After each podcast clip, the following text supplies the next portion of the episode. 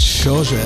Vražedné psyché je už vypredané? Dva týždne pred termínom? Ja som vám to hovoril. Nečakajte, lebo lístky nebudú. A teraz nás bombardujete, že chcete ísť a, a čo môžeme my urobiť? Sálu nenafúkneme, stoličky nedoložíme, takže zostáva jediné, pridať predstavenie. Takto skúsme, či sa nájde ďalších 400 z vás, ktorí chcete vidieť Vražetko naživo. 27. január, to je sobota o 18.30 v Lighthouse v Trnave. Najpopulárnejší podcast súčasnosti naživo. Naživo.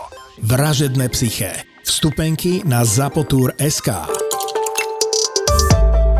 Toto je tiež dobrá vec, že full-time dedication určite, že ak niekto nie je dostatočne bohatý na to, aby si vedel zaplatiť nejakého sofistikovaného dobrého manažéra na nejaký konkrétny, ja neviem, IT projekt alebo právny projekt, akýkoľvek, tak by som neuveril to, že dokáže sedieť na dvoch stoličkách. Že, že to je pre mňa neuveri, ne, neuveriteľný príbeh, neuveril by som mu že ak nemáš peniaze, tak si proste musíš sadnúť na tú jednu stoličku a tam pracovať. Čiže keby som bol investor niekam, tak, tak by som toto tiež vnímal ako red flag, že má niekto dva projekty, povedzme, ktoré súbežne rozvíja technicky. Tomu by som mal tendenciu neveriť.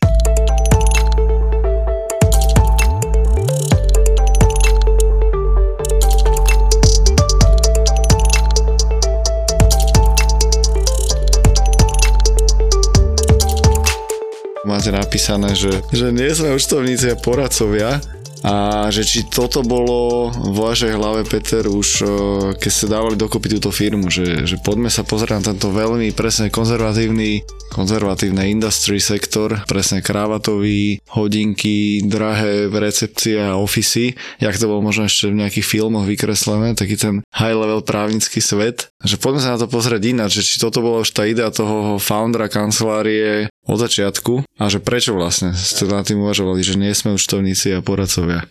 No, ono, pôvodná myšlienka, ja som teraz s účtovníctvom v princípe nemal nič spoločné. Som teda povolaním právnik, ale teda mám teda vyštudovanú ekonomickú, ale teda ja sa považujem za právnik, ale robím dane a teda finančnú reguláciu. Ale ako, hej, že, že keď sa pýtate tak nejak, že nejaký message nejakým poslucháčom, ktorí hľadajú inšpiráciu, tak tá moja skúsenosť v nejakom budovaní je skôr, že minimálne plánovať, že vôbec ani, akože ja napríklad ani vôbec nejak nesnívam o tom, že kde by som chcel byť rok o 2, o 3, o 4, že to je taký možno opak toho, čo sa hovorí, alebo, alebo že, že ako sa na to pozerá. Pretože aj tá moja skúsenosť je taká, že aj keď sme začínali, čo 5,5 roka dozadu povedzme, ktorý vznikol Highgate, tak, tak uh, tam nebola žiadna nejaká že myšlienka, že, že toto poďme robiť. V zásade sme chceli mať nejakého klienta, ktorého môžeme vyfakturovať a vážili sme z mesiaca na mesiac, čo úplne tak, tak, uh, tak prízemne a všetky tie naše, nazvem to, že úspechy, povedzme vybudovanie akože relevantnej praxe vo finančnej regulácii, čo je väčšinou domena dvoch najväčších advokátskych kancelárií na Slovensku, eh, tých medzinárodných, tak mi nenapadla, že niekedy budeme robiť takúto konferenciu, ak som to pred chvíľkou spomínal, lebo to bola konferencia o finančnej regulácii hlavne, fondy, crowdfunding, emisie dlhopisov, čo je vlastne presne domenou tých dvoch eh, veľmi kvalitných kancelárií, môžeme menovať Ellen Overy a Dentons, ktorý máme obrovskú úctu a rešpekt a zase máme veľmi dobré vzťahy. Takže nikdy by som si nepomyslel, keď sme začínali, že niekedy môžem takéto niečo zorganizovať, vôbec radiť toľkým klientom relevantným klientom na tom trhu v takejto oblasti, ktorá teda bola dosaturovaná práve týmito poradcami, alebo to, týmto typom, ale e, my sme tak nejak, tak vnímam, že, že objavili ten kapitálový trh od ten level nižšie, ako sú tí inštitucionáli. Poviem pekný príklad, že v zásade ja som teda primárne robil tie dane a cez tie dane som sa dostal aj k nejakým fondom. Najprv to boli že offshore fondy a, alebo rôzne offshore štruktúry. Jeden z prvých fondov, čo som zakladal, bol kryptofond na jednom z karibských ostrovov, ešte veľmi, veľmi dávno, ešte pred eh, alebo okolo tej prvej vlny krypto, čo teda Hej, že tam som sa nejak viacej, akože, že, že potom sme zakladali nejaký SICAV, ale to bolo len kvôli tomu, aby ho Interactive Broker zaakceptoval. A, no, takže to boli také prvé lastovičky, ktoré že zasa bez nejakého plánu, bez nejakého, nejakého, nejakých milestoneov, nastavovania nejakých cieľov a podobne, že tak išlo krok po kroku k tomu organicky, nenutene, že teda, hej, že teraz sme tam, kde sme, čiže ak mám dať nejaký message, teda ak toto má byť nejako inšpiratívne, tak, tak moja skúsenosť je teda eh, viac pracovať a menej snívať. O, akože presne, že my tu nerobíme nejakú prednášku, že ľudia robte si poznámky a všetko implementuje do života, ale presne práve tá skúsenosť rôznych founderov je to, čo si každý potom aj tak vyskladá tú svoju skladačku. A stále sa hovorilo na všetkých biznis školách, že biznis plán aj tak neprežije styk s realitou, ale kolega z Pakety, vlastne head of sales, mi rozprával, aj keď sme zobrali na, na FMUK, že, že ten biznis plán jemu veľmi pomáha robiť si domácu úlohu a naplánovať si kto je vlastne môj zákazník, kto je moja konkurencia, ako vyzerá trh a že čo má vlastne urobiť a, a že mu to veľmi pomáha spoznať vlastne jeho vlastný biznis a to podnikanie, takže že v tomto to dáva zmysel, ale aj, že človek potom keď začne robiť, tak zistí možno hneď tretí deň, že aha, toto vôbec nefunguje.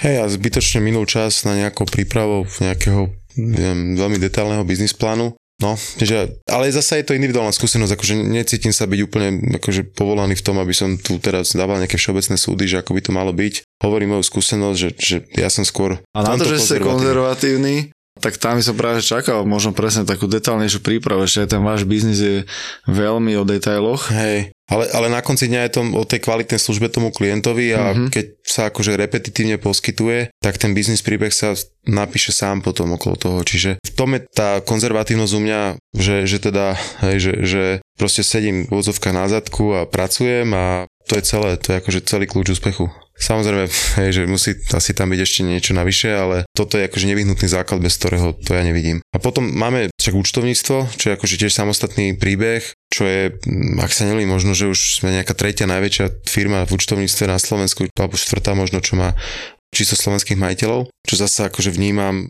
veľmi, že ja tam vidím akože obrovský potenciál v tom účtovníctve. Uvidíme, no však je to tiež oblasť, ktorá má svoje výzvy, nielen teda technologické, ale aj teda aj, aj ľudské. Čiže tam zasa tiež, že nemám nejaké a nikdy som nemal nejaké akože ciele, že teraz chcem mať taký obrát, rok chcem mať toto, dosiahnuť toľko ľudí, toto, lebo je to extrémne nepredvídateľné a teraz nie len to účtovníctvo, ale celkovo ten, ten biznis, takže že teraz tu máme debatu, že mentalita founderov, tak o, o mesiac už, e, hej, že, že môj príbeh bude úplne e, akože irrelevantný, pretože ten biznis mohol padnúť, takže a je to nepredvídateľné. A tak keď ste právnická firma roka, tak ťažko povedať, že by ste v januári a februári tu neboli. Áno, tak je možné rozumne predpokladať, že tu budeme. Je teda veľmi veľký predpoklad, že áno, aj v nejakom stále šarmantnom ošatení a forme. Tak áno, tak, tak, že, takto poďme na to nazerať. Ale zase, že, že vrátim sa naspäť, že vôbec nemám žiadny plán na február. Ak sa zabavíme, či mám nejaký pipeline, nejakých konferencií. Hej, táto konferencia, čo bola, čo že to je možno niečo, čo, hej, že, že, že čo je merateľné, nejaké zisky, ani nie tržby, lebo však tržby si človek vymyslí, aké chce v princípe, ale tie zisky sú podstatné, že, že na konci dňa to je to merateľné a to, čo vnímam, že je merateľné, akože nejaké porovnávacie je povedzme niečo, čo je mátate nejaký vynikajúci case, ktorý človek vyhral alebo nejakú transakciu uzavrel eh, veľmi úspešnú, alebo práve takáto konferencia. Hej. A to je niečo, čo že vie byť veľkolepé, ale, ale povedzme tá naša konferencia, ktorá teda, teda toto bude v januári a teda bola pred pár dňami v novembri, tak uh, zase hej, že, že to nebolo nič, že, že by som sa na to, alebo že sme sa na to nejak rok pripravovali. To bola myšlienka, ktorá vznikla v auguste uh, 2023 v zásade na začiatku septembra sme to s tým, s tým vyšli a v priebehu septembra začal nejaký marketing, čiže za mesiac a pol proste zmarketované,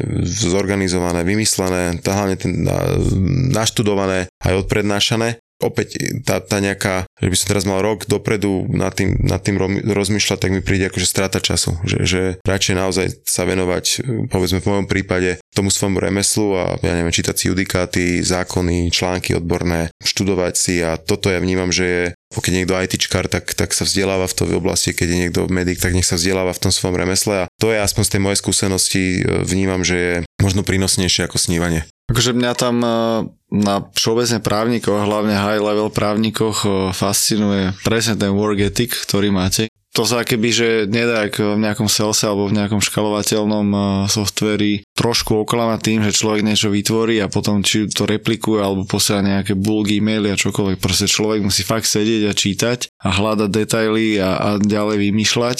Ak hovoríte, že, že vytvoriť biznis alebo zarobiť, tak sadni si nariť a proste pracuj. To sa s tým asi človek musí narodiť, že proste chce to takto drtiť.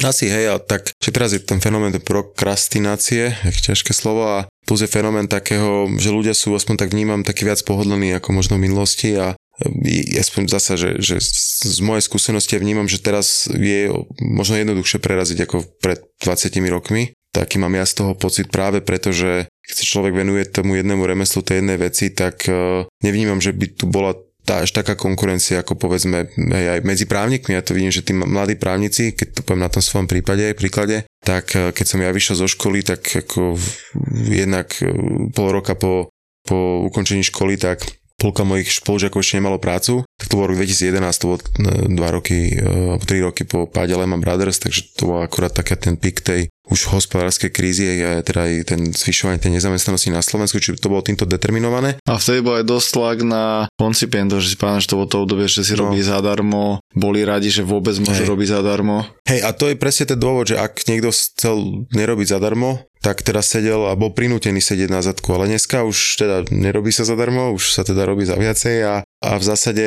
aj keď akože ten človek, ktorý povedzme, že, že, že mu aj nevadí, že bol vyhodený z tej práce, pretože vie, že, že však zajtra ho zoberie niekto iný, že tá fluktuácia už nie je problém, lebo jednoducho je taký nedostatok ľudí, však ja neviem, demografia, dobrá ekonomická situácia, vysoká životná úroveň, teda, ktorá teda aj umožňuje ľuďom proste, ja neviem, dávať si sabatikaly, e, dávať si predložené školské tieto pobyty a cestovačky a podobne že toto ja vnímam, že zasa tiež determinuje takú tú, tú, tú vôľu a snahu ľudí proste sedieť na zadku a pracovať, že kedy si človek si sadol, hej, Mozart si sadol v troch rokoch na klavíri, 10 hodín tam hral a bol, bol najlepší a dneska, dneska naozaj toto už e, zasa je to moja empiria, čiže, čiže nechcem to nejak teraz zošeobecňovať, ani nemám ten patent na to, aby som to zošeobecnil, zošeobecnil ale že, že mám pocit naozaj, že, že keby som chcel byť dneska futbalista a venujem sa tomu a mám nejaké princípy, nejaký, nejaký základný talent, tak, tak si myslím, že, že, že by to bolo dosiahnutelné,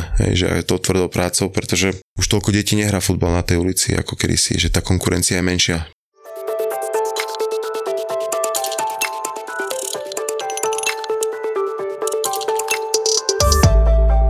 Čo je práca, tvrdá práca? Akože jak, chce, jak, jak sa to definuje? Tvrdá práca je podľa mňa, to je jak s posilovaním alebo s cvičením, že človek keď teda má nejaký cieľ, povedzme, že si povedal, že ja neviem, pribral, tak chce schudnúť, tak e, na začiatku je nejaká motivácia, čo ja vnímam, že u každého sa nejaká nájde a je to v princípe aj veľmi také lichotivé umať a príjemné, tak začnem, hneď vidím výsledky.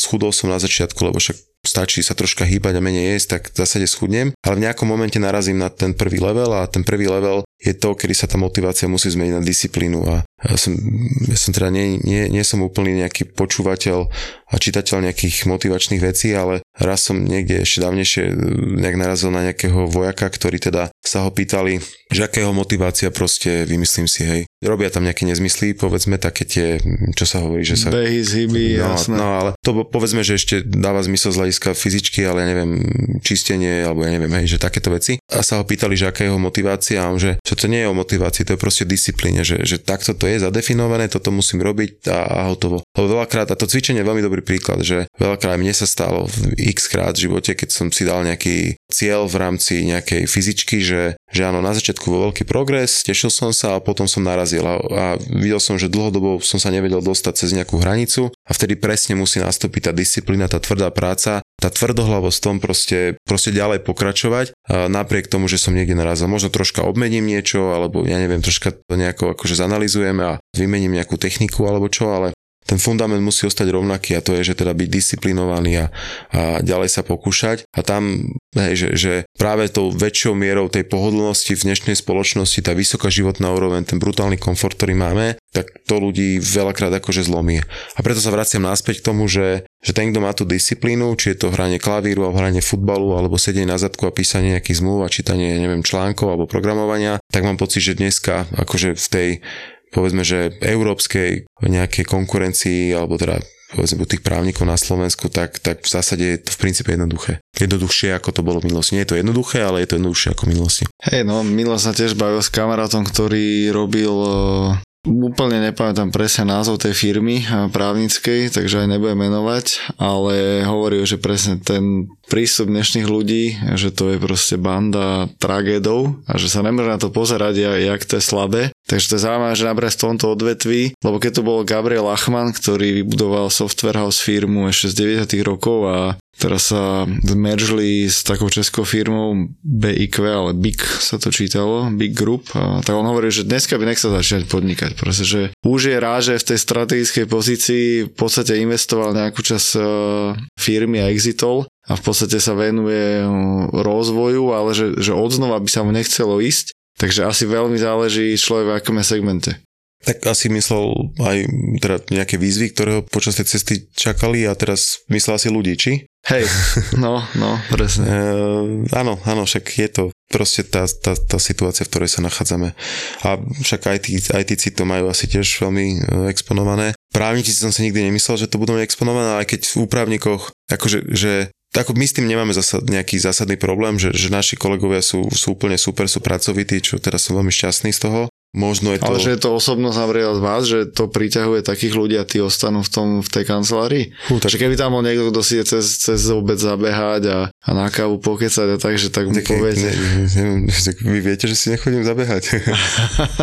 tak hej, ja chodím... že beháte do roboty? uh, už nebehám, ale ja chodím na piatu do roboty a o 3 na 6 chodím z roboty a máme rodinu, takže napriek tomu, ale neviem, že či toto je ten, ten určite, hej, že je to určite lepšie ako ne, ne, nemať takéto časy v tej robote pre motiváciu ostatných, ale nechcem si teraz nejak privlastňovať, že je to niečo vďaka mne, alebo čo, že to, to si myslím, že by bolo príliš silné. Lebo kamarát sa vráti teraz z Bruselu a robí tiež pre špičkovú firmu v Cukeri a tam, keď človek išiel pred osmou domov, tak sa ho pýtali, či má pol dňa dovolenky.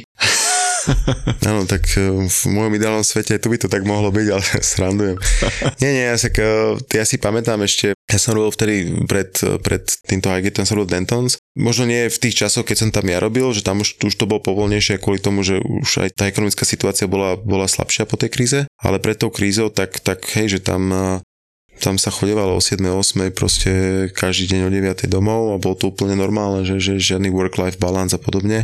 Tak ľudia boli namotivovanejší, hej, lebo to vnímali ako proste štandard, hej. Neviem, že či to teraz takto niekde ešte funguje. To sa priznám, že nemám, nemám preštudované. Tak veľká štvorka tým bola tiež známa. Ale možno v marci, ale v lete asi možno nie. Že toto je vyslovene, že právnická vec, že keď sa človek budovať právnickú firmu, tak naozaj treba tam proste sedieť long hours, že to bez toho sa nedá. Akože určite nie. To, to veľa ľudí hovorí, že ja neviem, že dá sa, však jasné, určite x veci sa dá spraviť efektívnejšie, ale ja si, ja sa považujem za relatívne dosť efektívneho človeka a myslím si, že by som v tomto kresle, teda keď mám pozdvihnúť tento formát, nesedel, ak by som nechodil tak dlho do roboty, na tak dlho do roboty. Že bez tých hodín to proste nejde. To je, ak keby sa spýtali, ja neviem, športovca vrcholového Cristiana Ronalda, že či by nevedel efektívnejšie cvičiť, alebo menej cvičiť, nejak, nájsť nejaké iné techniky a on proste povie, že on si musí dať tých tisíc bušakov denne pre, pred spaním, lebo proste bez tých tisíc bušakov by nebol tam, kde je. Toto je zase zaspäť k tomu, že hľadáme si nejaké zlepšováky alebo nejaké hacky. Však hacky sú super, však tá efektivita je ten hack, ale, ale ten hack nie je absolútny a niekedy sa nedá oklamať to, že, že naozaj treba aj ten, tú kvantitu do toho dať. Hmm,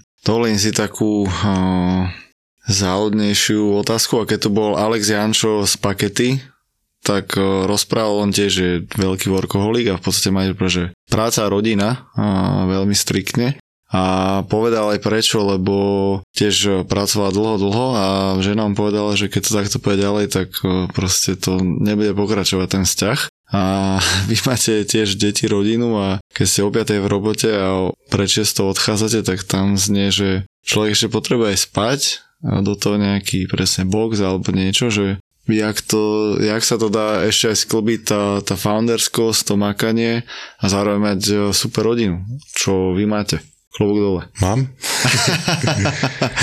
uh, rodinu mám veľmi super, akože to je dokonalé, ja som, som veľmi extrémne šťastný. V tomto to musí byť efektivita, že, že snažím sa vymarovať veciam, mám povedzme full-timeovú asistentku, v obchode som nebola, nepamätám, že sú veci, ktoré akože absolútne eliminujem, nikam, že nechodím notárovi, nechodím proste, nechodím na stretnutia von, som, nechodím na obedy von. Proste e, niektoré aspekty života, ktoré sa dajú eliminovať a nesúvisia s tým core aktivitami, ktoré človek má robiť a to je teda rodina, venovanie sa detí, lebo to, to sa nemá outsourcovať a delegovať, alebo šport, alebo práca, tak tomu sa venujem na 100% a to ostatné, čo nie je nevyhnutné, ja neviem, šoferovanie, hej, že, že napríklad nešoferujem, že mne to príde strata času, hej, tak vždy, keď niekam idem, tak idem so šoférom proste, lebo radšej budem venovať ten čas niečomu inému. A to sú takéto, akože vedel by som ich menovať X, čiže že na to, aby toto bolo udržateľné, a teda moja žena mi hovorí, teda toto mi nehovorí, my máme teda tri deti a relatívne malé a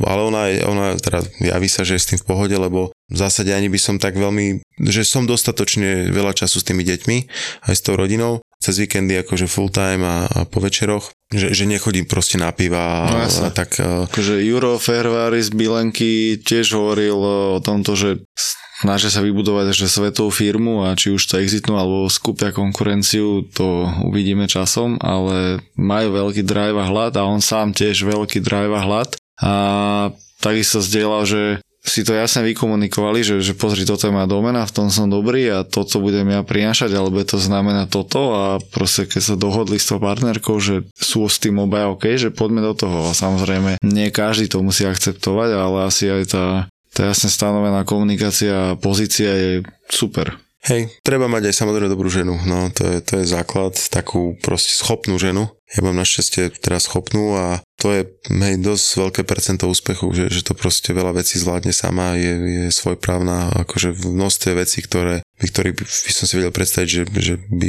bolo potrebné, aby som nejako v toto vstupoval a nemusím. Je tam veľmi jasná nejaká jak by som povedal, že rozdelenie tých kompetencií v, tej, v tom rodinnom živote, čo teda napomáha zasa také efektivite, že zbytočne sa nesekáme v nejakých veciach, ktoré nám potom vytvárajú nejakú akože, že neharmonický súzvuk. E, takže toto je tiež dôležité, akože má ten, ten rodinný, akože rodinnú pohodu a ako náhle ju máte, tak, lebo ja takto fungujem už x rokov, alebo teda nie x, ale teda posledné, posledné nejaké roky a akože keby som tak fungoval ďalších 10 rokov, tak tak v zásade si nemyslím, že by som mal umrieť na infarkt, pretože spím normálne, chodím o 9. spávať, aj si Netflix pozriem, proste vždy deti idú o 8. spať, od 8. do 9. sa pozera Netflix, cez víkendy sme spolu, športujem 4 krát do týždňa alebo 5 krát niekedy, doma mám hrazdu, cvičím doma, trénera mám tak, aby to bolo hneď po ruke, čiže snažím sa, že, všetko prispôsobiť tomu, aby som nemínal čas na nejaké presúvačky a neefektívne veci. Takže toto je, že, dá sa podľa mňa aj, aj dlhodobo udržateľne, len, len si to treba vedieť e, efektívne vyskladať. A koľko to stojí energie človeka takto si to celé uh, zmanažovať? Alebo je to, že one time nastavenie a potom už je to v podstate rutina? Hej, je to skôr rutina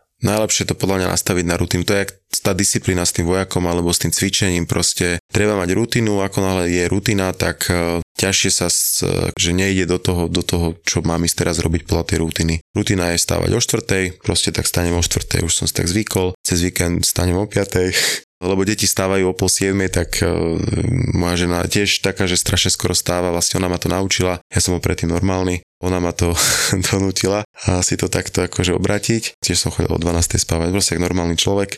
A, ale teraz aj, že chodím skoro stá, spávať a, a skôr stanem a, a proste som si zvykol a som s tým spokojný, hej, že, že asi nič by som na tom svojom živote nemenil. Super, akože ani som to nechcel challengeovať, že tu vyťahovať nejaké veci a zase presne, že to nemá byť, že tak začnite stávať všetci skoro a bude to fungovať, ale je to fascinujúce vidieť, e, keď tu príde nejaký founder alebo founderka, ktorý tú rodinu, rodinný život alebo aj osobný sám so sebou majú vybalancovaný, lebo presne není umenie vybudovať e, miliónovú firmu, ale mať nefungujúce vzťahy a nie len partnerka, ale aj kamaráti, rodina, čokoľvek a byť pribratý alebo proste zdravie mať celé rozbité.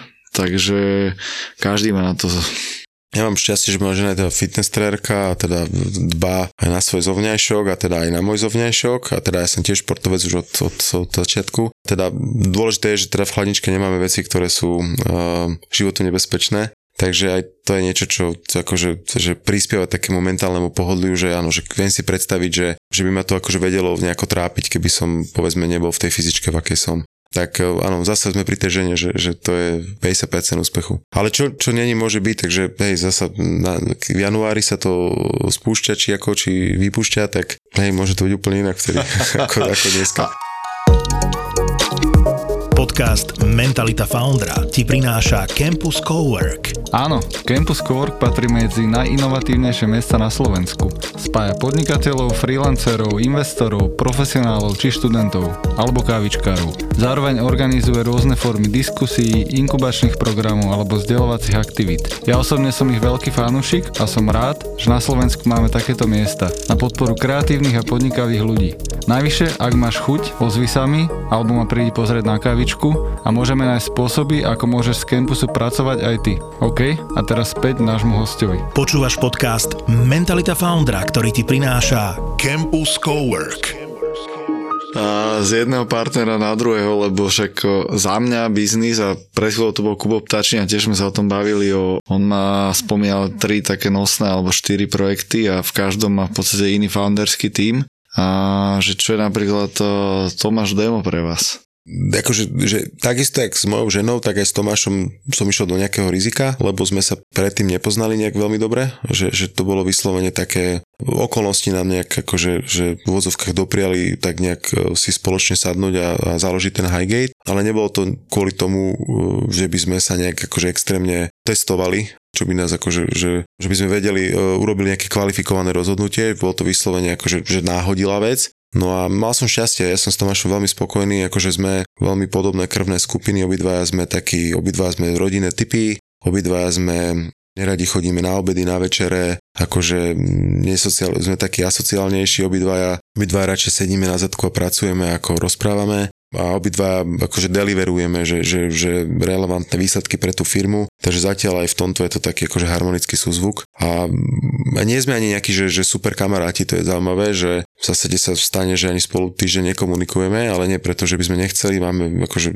máme veľmi podobný humor, ako všetko je úplne harmonické, ale v zásade si myslíme, že tak, jak to je teraz, je to, je to práve harmonické, lebo keď ste s niekým potom viac bližšie a bližšie, tak akože idete možno do rizika, že sa viac tak zblížite a objavíte na sebe veci, ktoré môžu tomu druhému vadiť a potom proste, hej, že už nejaká ponorka a takéto veci, tak do toho nechceme ísť, aj to presne tak, jak to má byť.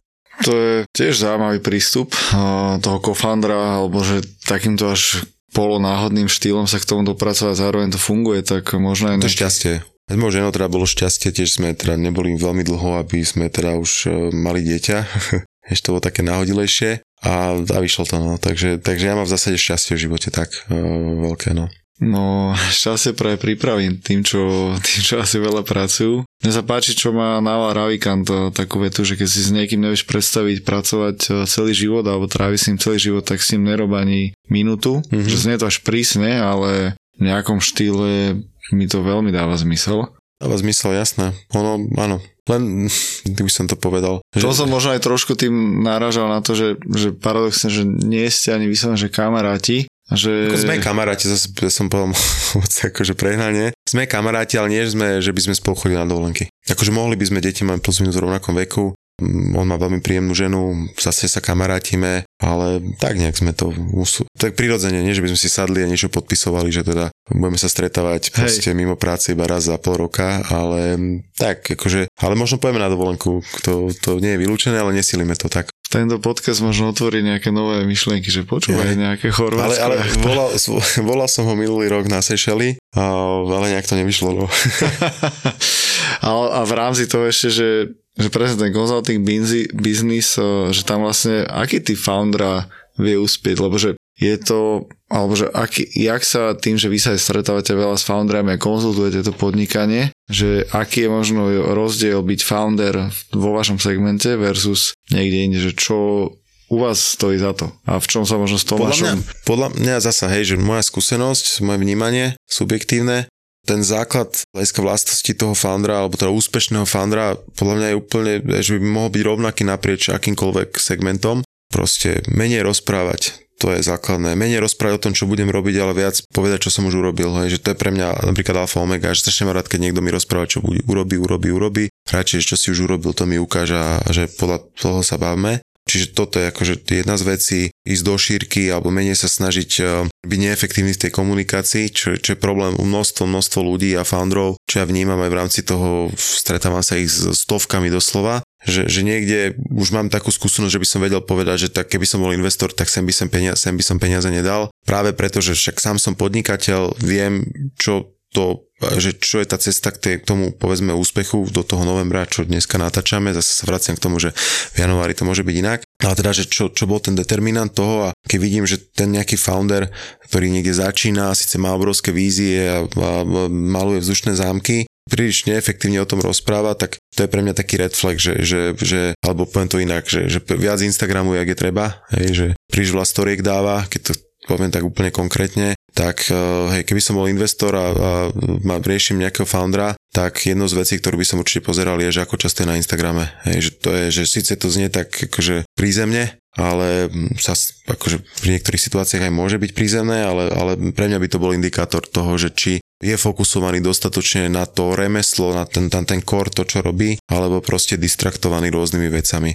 Napríklad tento rozhovor, čo som tu, tak v zásade ja vnímam, že mi biznisovo nejako nepomôže, či je to nejaká externalita. Keby som takýto rozhovor robil, že 20, tak e, a pozriem sa na seba z vtáčej perspektívy, tak by som si povedal, že to už je akože veľa, že to je, že už moc idem do šírky, už moc idem mimo toho svojho koru a to by teda podľa mňa, že úspešný founder nemal robiť. To je zase tej, že to je môj Jasné, pohľad. jasné, to každý má presne svoju cestu a není blueprint na, na úspech ale, ale s tým fokusom, podľa mňa v dnešnej dobe sa to, aj vo mne sa to často bije, rôzne knihy One Thing a, a Focus a, a podobné veci versus toľko možností, čo je presne cez ten telefón pomaly na Bolt jazde proste vymyslieť nejaký biznis alebo odpisovať follow-upy na jeden projekt, potom prísť na meeting, tam rešiť druhý a skočiť na tretí versus že toto je moja core vec a tejto sa venujem a zároveň ale nemám plán, že o 10 rokov to bude top firma právnická vo V4, ale že v podstate idem day by day,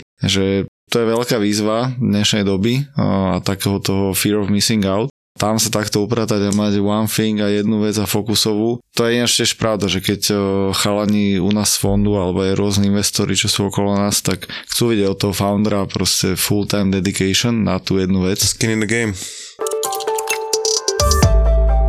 nadviažem na úplne nejaký úvod a zároveň aj aktuálny rozhľad, tak mňa, mňa vždy fascinujú ľudia, ktorí sa stále rozhodli ostať tu alebo sa vrátili tu a mali zahraničnú skúsenosť. E, vy ste boli v Nemecku, v Londýne, čo sú iné mindsety ľudí a oveľa väčšia konkurencia drive že čo je to, čo možno my Slováci si môžeme zobrať z nejakých e, aj vašich zahraničných kamošov, kolegov, možno tí, čo s vami graduateli a teraz sú niekde, že čo je také, čo nám možno trošku chýba, alebo by sme sa mohli inšpirovať? Nemám podľa mňa až takú skúsenosť, aby som toto vedel nejak tak kvalifikovane zodpovedať. Mám nejakých spolužiakov zo slovenskej výšky, ktorí boli veľmi, veľmi šikovní. Jeden robí v Bruseli, študoval na Harvarde, LLM právnik, veľmi, veľmi šikovný chalan, veľmi dedikovaný.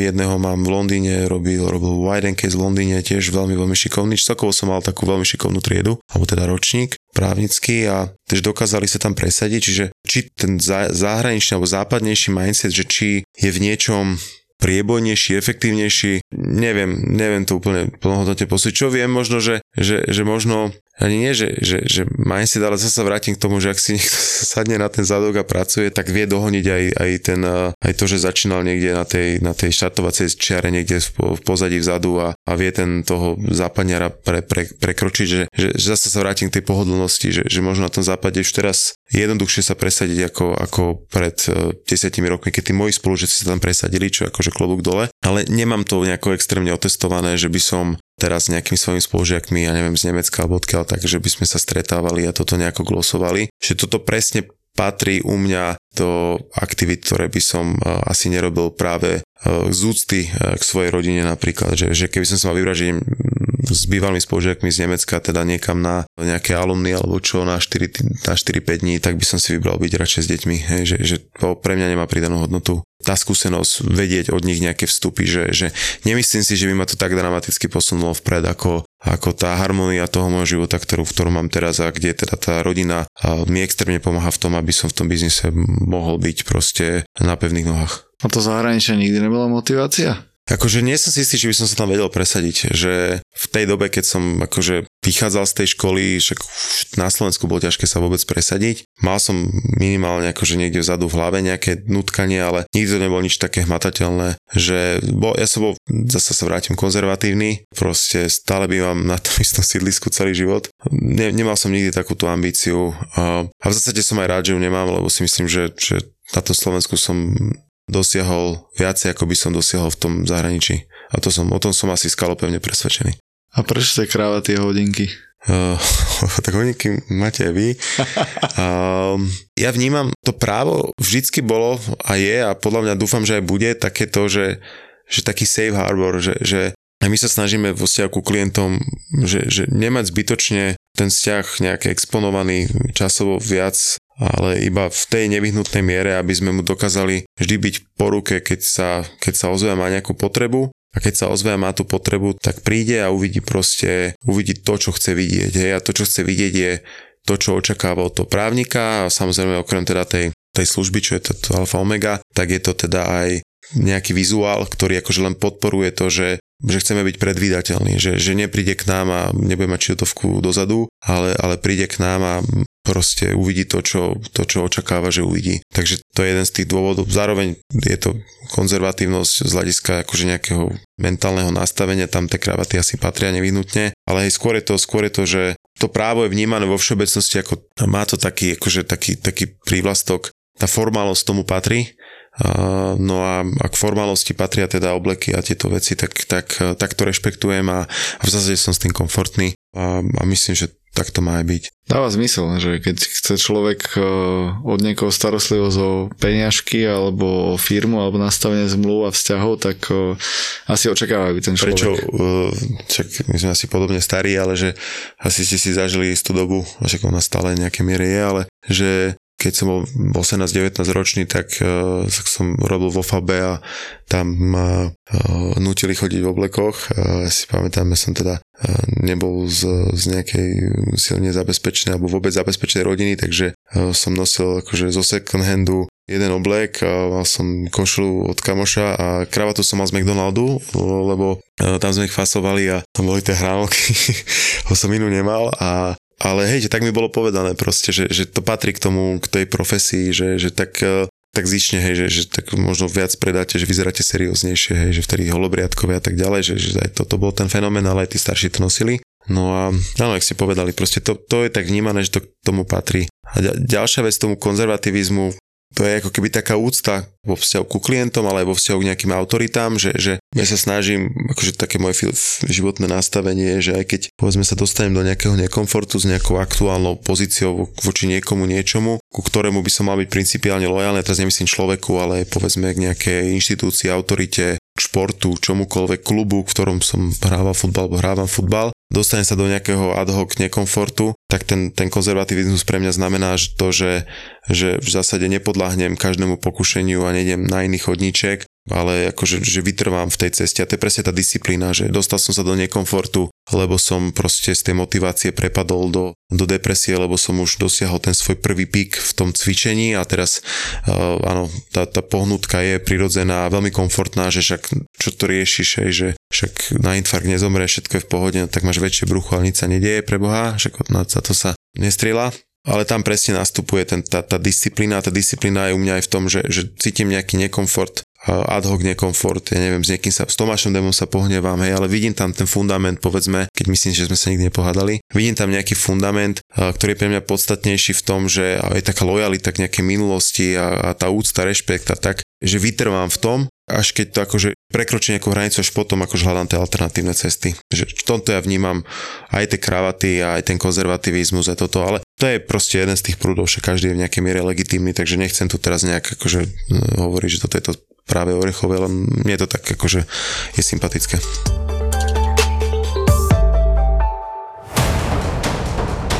Tieto dva ksichty poznáš telky a obaja sú veľkí experti. My sme sa rozhodli, že budeme mať rubriku. Rubrika sa bude volať Koko týždňa. Jeden je bývalý hráč, druhý komentátor. Prídem raz na Ferrari. A v popise práce majú slovenský hokej ako inak. Povedzme si, ako hrali týmy vo vykurovacej sezóne. Napríklad to môžeš tiež takto. Aj sezóna, aha. A v loveckej? Rybárskej. Počas rúje? Kto mal najlepšiu formu? Rasto Konečný a Marek Marušiak v hokejovom podcaste Suspík. Suspík je plný typov z extraligy, slovenskej repre a občas aj... Nemáš ešte vtip? Ja nemám vtipy. Ty, ty, ty, ty, ty. Počkaj, ja tu mám nejaké napísané. Dobre, ja si myslím. pozri, to nové až tvorka. Títo dvaja ťa budú baviť. Suspík je späť.